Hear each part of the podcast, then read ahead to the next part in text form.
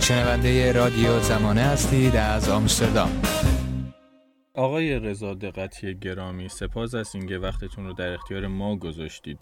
همونطور که می‌دونید با نزدیک شدن به انتخابات یازدهمین دوره مجلس شورای اسلامی در ایران یکی از بحثایی که از همین الان جریان داره و داغ شده بحث ورود پولهای کثیف به انتخابات هست.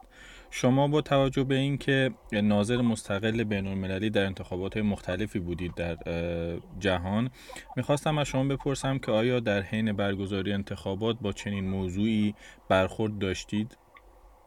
می‌دونید این مسائل در بعضی از کشورها به صورت خیلی کمی وجود داره ولی در مورد ایران به نظر من مسئله فرق می‌کنه برای اینکه الان ایران از پایین تا بالای حکومت از وزیر و وکیل و رئیس جمهورش و برادرای رئیس جمهور تمام اینا در این پول کثیفی که صحبتش می‌کنیم غرق شدن. دیگه فرقی نمی‌کنه که نماینده باشن یا وزیر باشن. یعنی وضعیت ایران در دنیا منحصر به فرده برای اینکه تمام افرادی که به نوعی در حکومت هستند و یا در اطراف حکومت تماما در این پول کثیف غرق هستند و از مسئله اینکه در انتخابات ایران برای نمایندگان پول کثیفی بیاید یا نیاید فرقی نمی‌کنه. یعنی برای اینکه سیستمی که در ایران وجود داره که تنها کشور دنیا هم هستش که یک همچین سیستمی وجود داره که باید نماینده ها از هزاران یا چه میگم از چندین گروه که تصمیم می‌گیرن که اینا کارشون درسته یا درست نیست و خودنم هیئت نمایندگی از طرف خامنه ای یا تمام اینا که باید رد بشن. یعنی که حتما افراد که صد درصد برای خودشون باشه اینا رو میگذرن بیاد. و اینم باز خود همینم یک مسئله بسیار مشکلی در مورد اینکه یک انتخابات درست هست یا نه هستش. برای اینکه از اول اینا اینقدر این آدم ها رو فیلتر می‌کنن که دیگه اونی که میمونه صد درصد از خودشون هستش حتما. می‌خوام از شما بپرسم که آیا در قوانین بین الملل برای شفافیت مالی کاندیداها در انتخابات آیا قانون مشخصی وجود داره و آیا سقف مشخصی هم وجود داره که کاندیداها مثلا تا این سقف اجازه دارن هزینه بکنن برای تبلیغات انتخابات؟ بله اولا اینکه در مورد ایران که فرمودید قانون باید بگم که اصلا در ایران قانونی وجود نداره. وقتی یک شخص هستش که همه تصمیما رو می‌گیره و بعد زیر دست اون سپاه پاسداران که باید همه چیز رو در حقیقت اوکی بکنه دیگه قانون اصلا در ایران گفتنش مفهومی نداره کلا.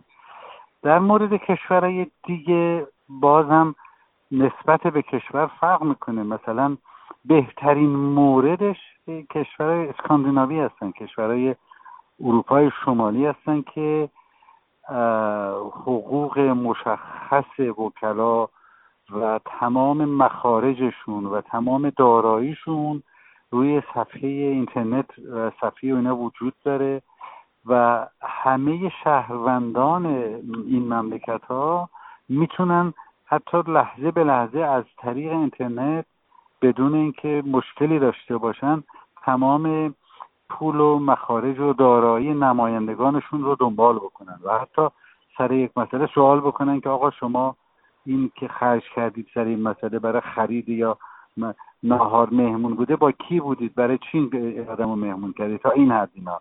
یعنی اگر مسئله دموکراسی رو ما صحبتش بکنیم که خد... مردم حکومت بکنن این یکی از بهترین موارد در مورد وضعیت نمایندگان هستش.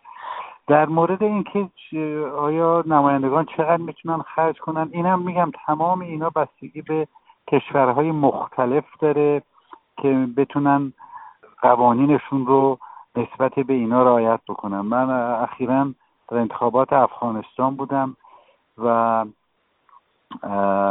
اخیرا کمیسیون انتخابات مثلا از همه نمایندگان پرسیده بود که چقدر شما خرج این کامپین انتخاباتی کردین چند تا از اینا جواب دادن چند تاشون گفتن ما جواب نمیدیم و نظر قانونی هم اینا احتیاجی ندارن. یعنی که فشاری برشون باشه که قانون من جواب بدن به این مسئله.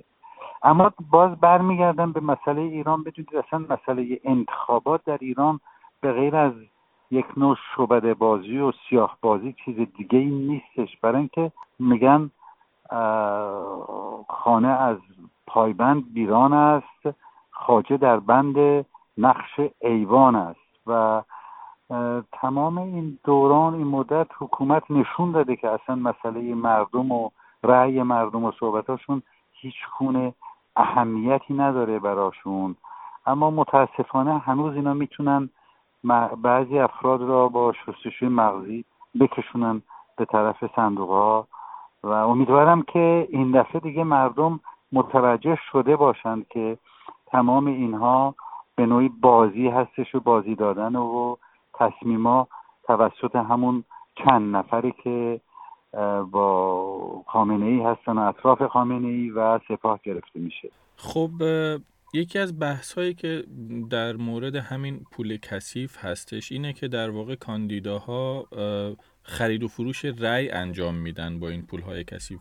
آیا خرید و فروش رأی توی کشورهای دیگه هم اتفاق میفته؟ شما در این زمینه تجربه ای دارید؟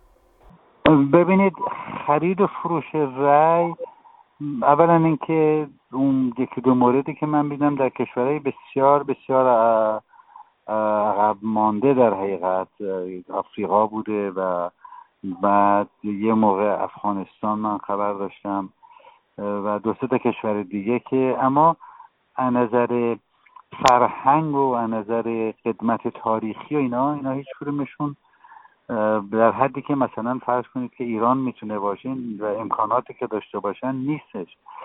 و متاسفانه این مسئله باز میگم خرید و فروش رأی یا پول کثیفی که نماینده ها خرج می‌کنن از خود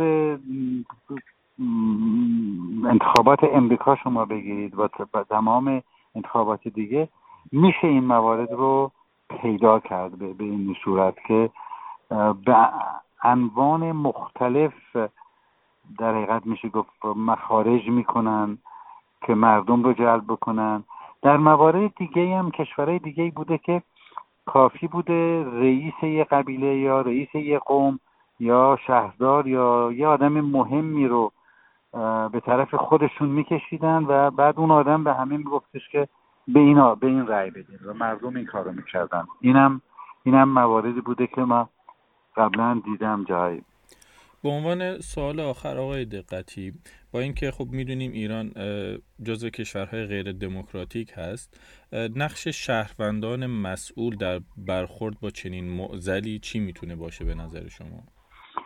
می‌دونید و الان که وضعیت ایران به این حد رسیده به نظر من تنها راه شهروندی اصلا شرکت نکردن در انتخاباته. برای اینکه تجربه ای که در سه بار گذشته مردم کردن که فکر می‌کردن اگر به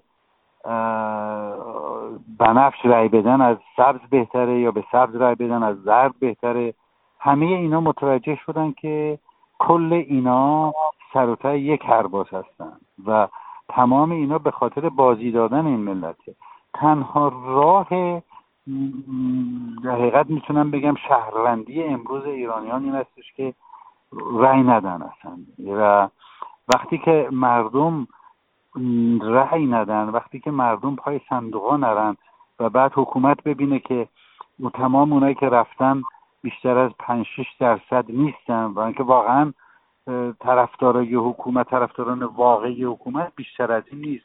زیر ده درصد هستش. و اون وقتش هم در داخل و هم خارج ایران. در حقیقت خود همین بایکوت و رأی ندادن به نوعی میشه رأی دادن بر علیه این حکومت. این فکر می‌کنم بهترین راهی باشه که مردم ایران بتونن در این بحره امروزی این کار انجام بدن. فراموش نکنیم که تا داستانایی هم که در لبنان و عراق در آن اتفاق میفته اینا هم تاثیر زیادی در افکار عمومی مردم ایران خواهد داشت. با هم باشیم یک صدا. رادیو زمانه.